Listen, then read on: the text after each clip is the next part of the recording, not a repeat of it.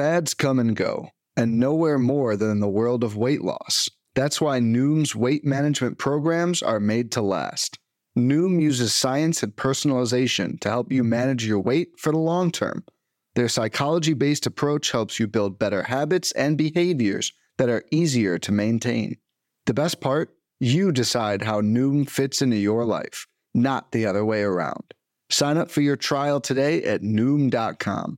That's N O O M.com to sign up for your trial today.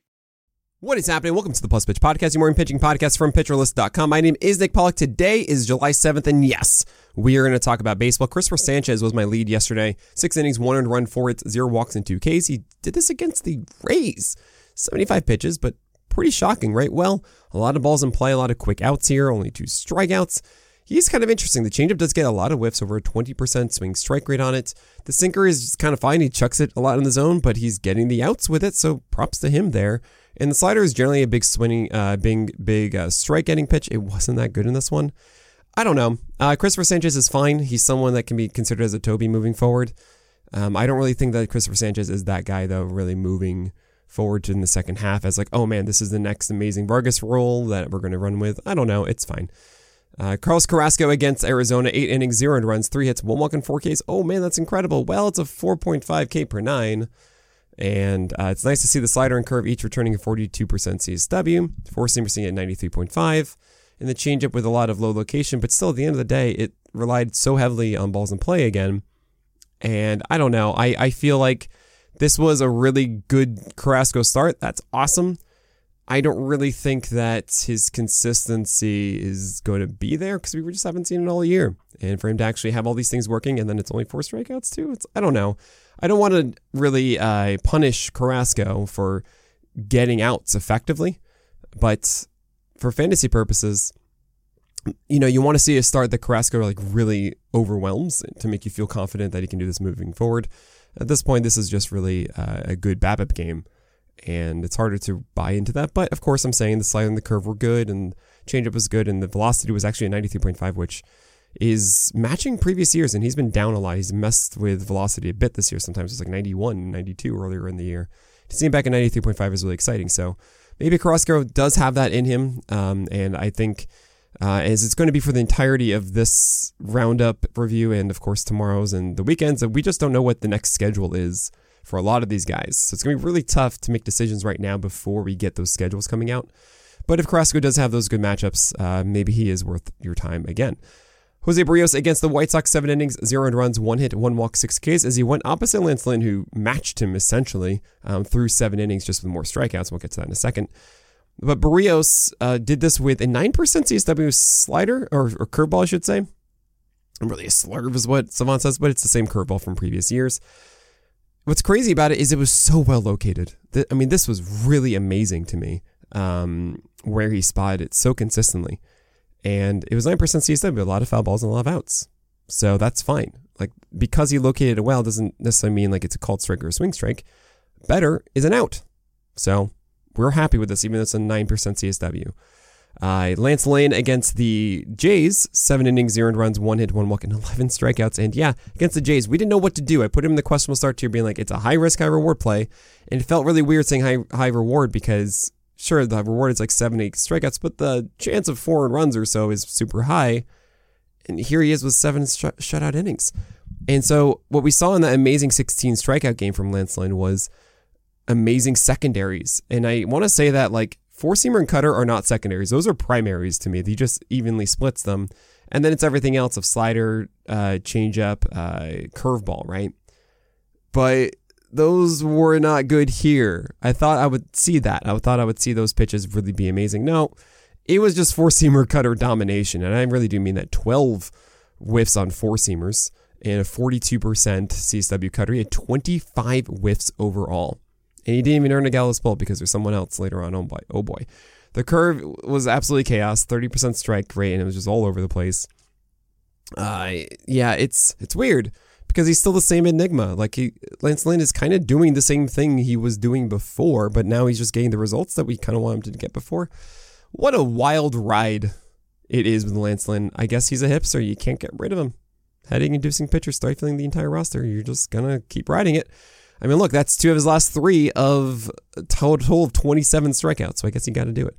Jack Flaherty against the Marlins, 6.2 innings, zero earned runs, nine hits, two walks, and five strikeouts against the Marlins. Fantastic. He got singled out here with those nine hits. Um, we'll take the Dusty Donut of the bad whip for um, everything else doing well. Only 5 over 44 whiffs, though, on the slider and the curve, but the fastball was at 94. So he gets the Nationals likely on the return from the break, so we're in on that. Kyle Bradish did well against the Yankees, and you guys know me, I'm all about hey, sliders and curves need to be the thing, while the four seamer needs to avoid damage. And the four seamer did not have a single ball in play with 67% strikes, which is just everything you want. That means great. The, the, the opposition needs to deal with curveballs and sliders and try to hit those into play. That's not going to work. So they did that with the slider. It was only one out of 26 whiffs, but that was fine with me. Um, and the curves were 35% CSW, and he combined that for 50% breaking balls, which is good. I'm I'm okay with that. I want to see it 60 to 70%, but if this is what we get from Bradish, I think that's okay. Um, I if this is what he does, you know, if he's able to avoid balls in play on the four seamer, I'm so in. It's just I don't know where he, when he's starting next because the opening series is the Marlins, and then the second one is the Dodgers. So if he gets the Marlins, I think we take the chance on Bradish. If it's the Dodgers, we're not doing that. So uh, Michael Lorenzen against the Athletics, uh, five innings, zero runs, three hits, zero walks, four Ks. At a boy, you did what you're supposed to do as a Toby against the Athletics, and then we just kind of move on and we don't think about Lorenzen anymore. Brandon Williamson against the Nationals, three innings, zero runs, one hit, one walk, four Ks. It was a rain delay, messed this up. It's only 59 pitches, but he did have a lot more fastball velocity and a really good cutter. And maybe there's something to that. Maybe he's actually really coming into throwing harder and doing the seven that is upstairs and inside to right-handers and as a lefty. And um, yeah, it, everything else is bad. Like the slider and the changeup are not something that we care about in the slightest. But fastballs and changeup, uh, sorry, and cutters can make Williamson somewhat worthwhile, and we want to monitor that one at least. Uh, Shawn Armstrong opened in this whole bullpen game for the Rays, and we don't care. Mackenzie Gore was stunted by the rain 1.1 innings, so that is that. Uh, George Kirby against the Astros, 6.2 innings, one earned run, six hits, one walk, and three Ks. Uh, he just lived completely upstairs. I think he void all the bottom of the zone, save for glove side a bit with the slider, but it was pretty much like I want to say 85% middle or high lock here, which is kind of funny. I do wonder what will happen when Kirby eventually figures out how to get lots of stuff down there and then stay only upstairs with the four seamer. But hey, he survived against the Astros, so we're cool. Eury Perez, I don't know how much we're going to see. My guess is really after the All Star break, they just push him back to the minors until the middle of August. I feel like it's going to be that way with Eury Perez and Bryan Woo. It's going to be really annoying for those leagues that picked up both of them, aka me. And uh, I'm going to find a way to figure that out. And we're going to have to claw our way through those weeks, likely by picking our streamers wisely and hoping that we can win an ERA and whip. I don't know. We'll figure that out together. But Eury Perez did well against the Cardinals. Six innings, one earned run, three hits, two walks, and seven strikeouts. He was stupid good at 10 over 42 whiffs on the slider.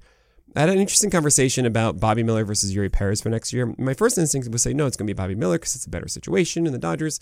So much potential at 100 miles per hour in the slider. But Eury Perez, imagine he develops that changeup next year. And oh boy, I mean, he's the next coming of Sandy Alcantara. So I don't know if I agree with that anymore it's going to be fun doing the top 300, top 200, I guess, starting pitchers in uh, in October. It's essentially going to be like a full day stream on Monday because we're going to have the playoffs on Tuesday and after that, the Monday after the season ends. I think I'm going to do it. I think I'm literally just going to power through from like essentially the morning of the podcast uh, and uh, and then go from there to the beginnings of it, take a lunch break so for an hour, and then just plow through it the rest of the day. Uh, we'll see. It'll be a lot of fun. But I'm talking about like October 3rd right now, or I'm talking about 5th or something. Whatever. Right now it's September, September, July 7th. And Eury Perez is still pitching. That's a good thing. But yeah, get ready for the likely valley of minor league stint. But I imagine for September, Eury Perez is going to be pitching, then probably shut down like the last week or something. That's probably what you're going to see. Tanner Bibee against the Royals did well. Everything you're supposed to do. Five innings, one earned run, four hits, four walks, four Ks. And I say everything, well, got through five innings of one earned run. Uh, the walks are a product of his secondary stuff not being there. The, the slider control was just not it. The curve was enough in the zone so that he could survive these five innings. But um, yeah, I'm still kind of waiting for Bibee to click in with three things. And I think this one was four seamers doing well and the curve doing well, but not the slider or the changeup. So I need three things from Bibee, not two. And then when he has that, then I feel much better moving forward. I, mean, I guess the Rangers likely um, and the return from the All Star breaks. That's not fun, and uh, we're gonna have to uh, endure this for a little bit with Bibee. Um, there are a lot of others to talk about, of course, from yesterday's game, including the guy who earned a golden goal yesterday. And we're going to talk about all of those, and of course, tomorrow's games and today's after this break. Are you ready to step up to the plate and show off your fantasy baseball skills? Check out Underdog's Fantasy 7th Inning Stretch Tournament from now through July 14th, where you can build your dream team and compete against your friends for the $150,000 in total prizes. So what are you waiting for? Visit the link in the episode description and use promo code PitcherList to receive 100% deposit match up to $100. Join us in the seventh inning stretch tournament and experience the thrill of fantasy baseball like never before on Underdog. Good luck and may the best team win. Must be 18 or older, 19 or older in Alabama and Nebraska, 21 and older in Massachusetts and Arizona, and present in a state where Underdog Fantasy operates. Terms apply. Concerned with your play? Call 1 800 Gambler or visit www.ncpgambling.org. In Arizona, call 1 800 Next Step. In New York, call 1 8778 HOPE NY. And in Tennessee, call 1 800 889 9789. Jordan Lyles did not get a win despite going five innings, one run. Poor guy. Um, but yeah, he's just not something for fantasy. Julio Urias came back from his still ill. This still ill is the first one.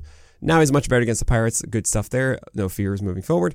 Ronel Blanco had nine strikeouts across six innings against the Mariners, three earned runs, three hits, two walks. Something to think about. He throws 40% plus sliders, could go up to 50%.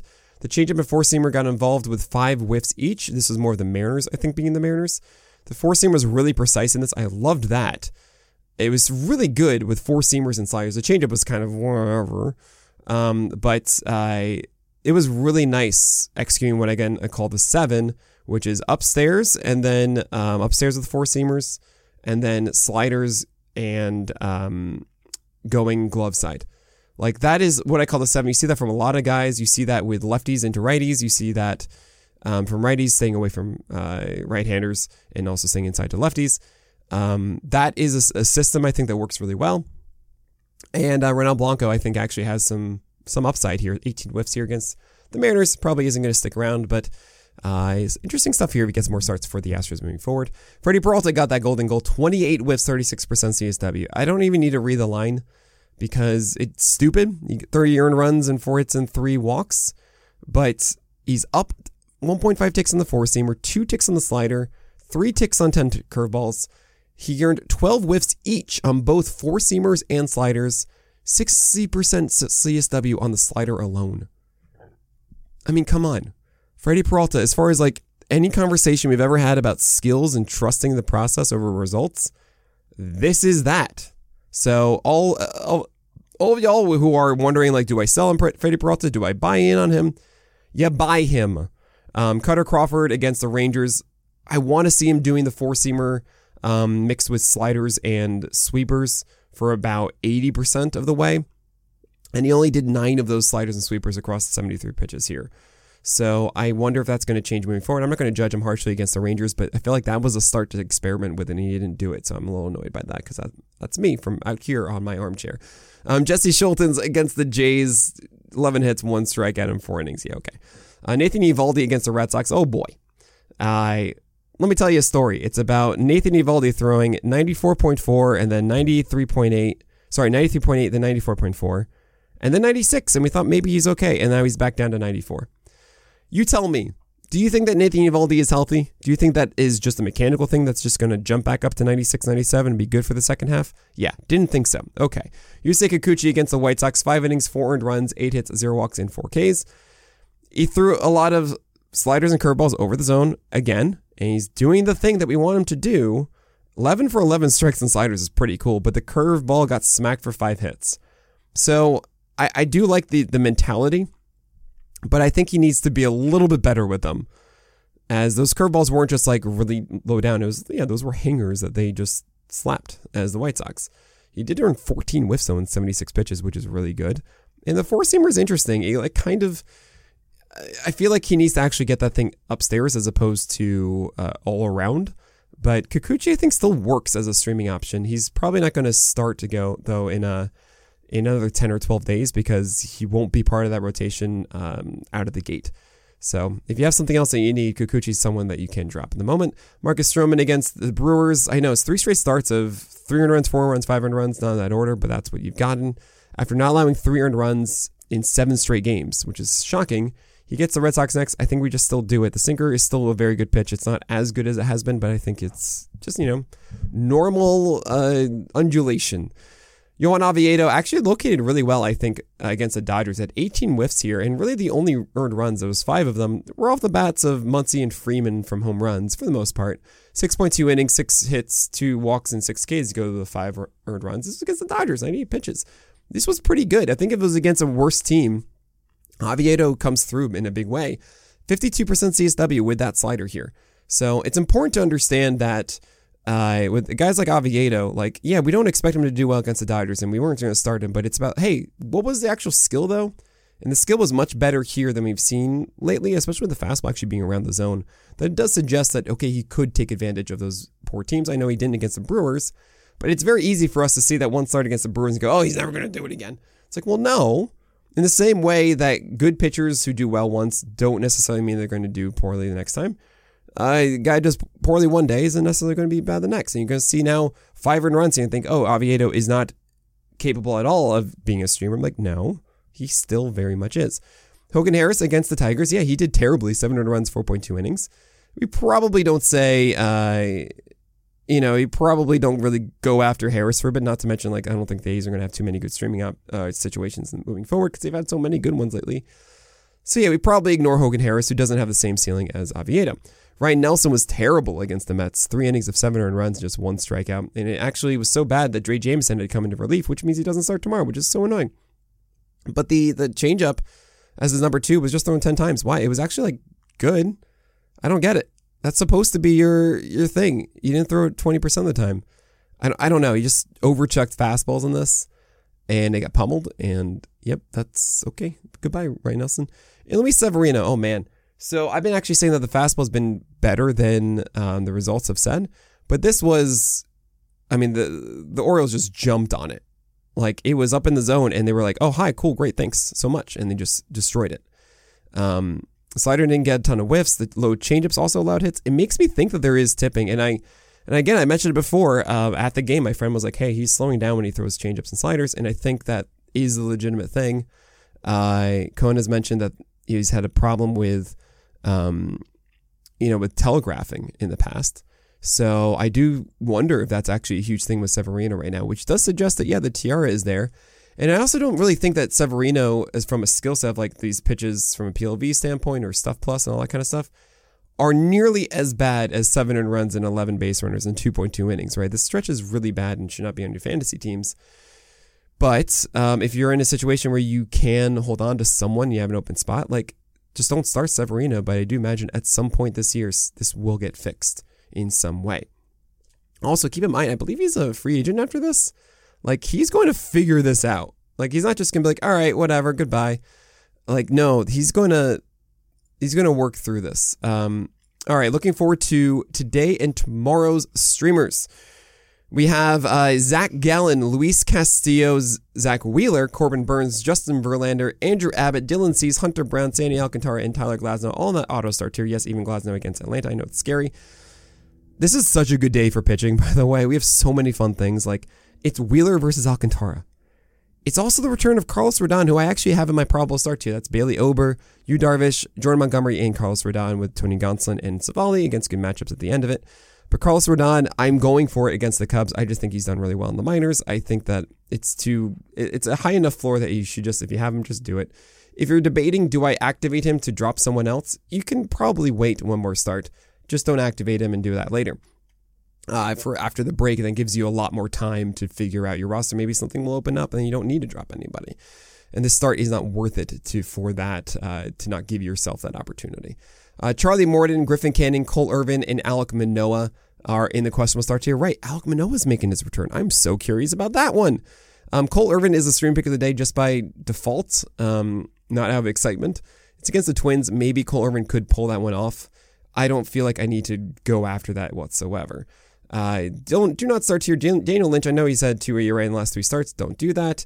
Uh, against the Guardians, I do not like that changeup. Uh, Luis Medina, Rich Hill, Jameson Taillon, Ross Stripling, Cody Bradford, Austin Gomber, Alex Faedo's returning. Oh man, do you not expect that to be great. I mean, maybe the slider was amazing against the Jays, but no. Trevor Williams, and who knows what the Red Sox are doing because Paxton is starting tomorrow. And yes, Andrew Heaney is starting tomorrow as well. Um, we also have Cody Bradford going today for uh, and then sorry that is Heaney. I for every reason thought that was Angels right. Cody Bradford's going today and Heaney is going tomorrow. I'm looking forward to tomorrow's game. Speaking of which, we have Gerrit Cole, Kevin Gausman ahead of Spencer Strider because Strider gets the Rays, and Cole and Gausman are going against the Cubs and Tigers. James Paxton's after that against Oakland. Love that. And Blake Snell gets the Mets, and he's been very strange with what he does. He's had success, but it was 11 base runners in five innings last time. Don't forget that.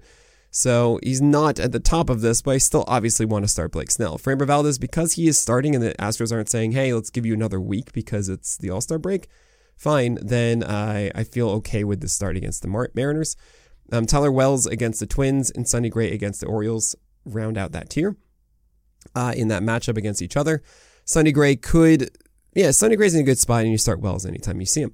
Uh, Mitch Keller is in the probable start too because he was lower in velocity last time. I really hope it's not a trend down Diamondbacks were scarier with Corbin Carroll, but they still are scary without him.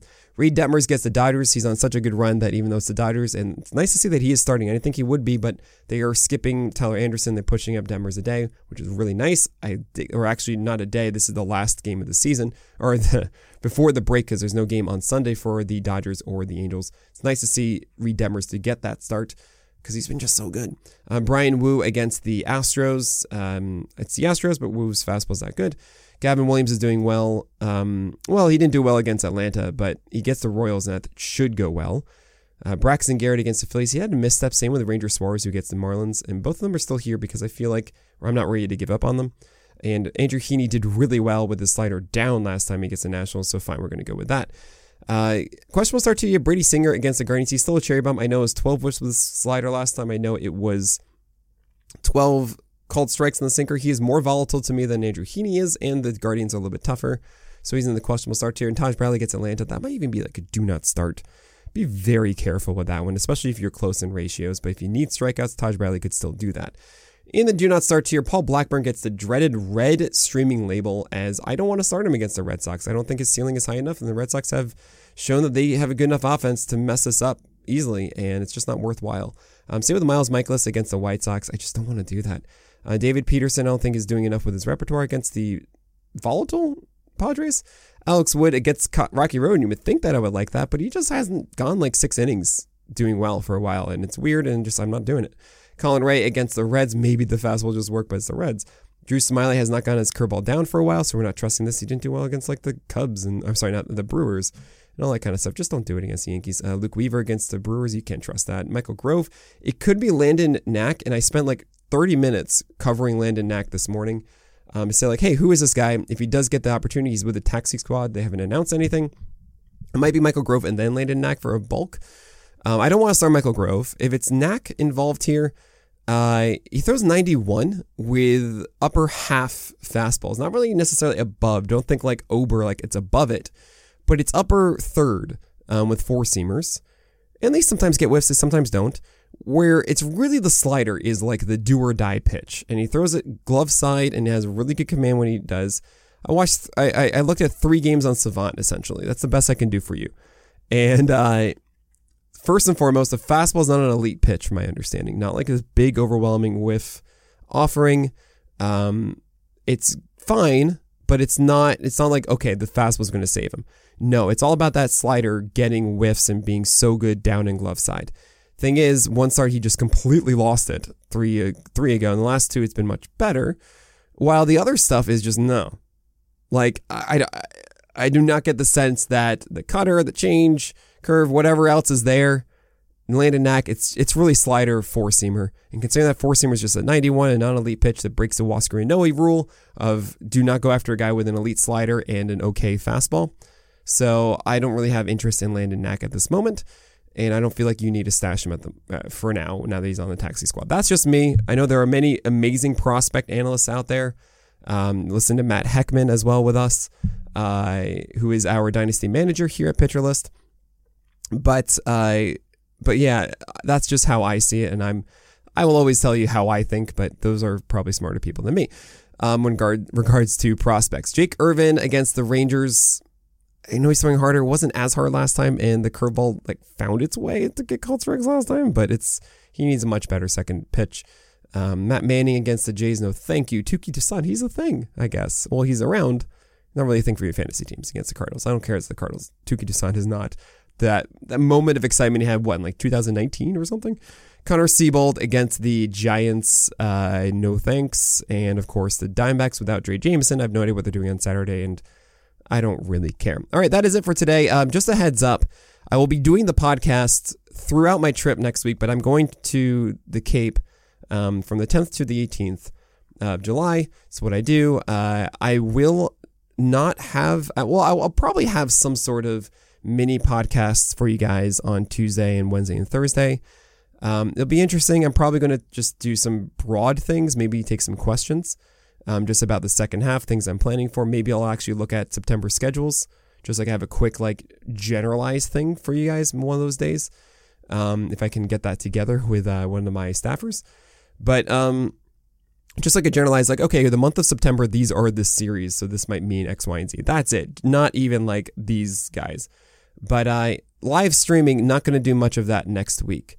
Um, so I so we'll see. And uh, I'm seeing actually in chat right now, um, uh, someone's questioning my uh, how I feel about Eury Perez. I'm telling you guys right now, they're going to limit him to about 120 innings or so. Um, it's not going to be 150. They're not going to just let him ride.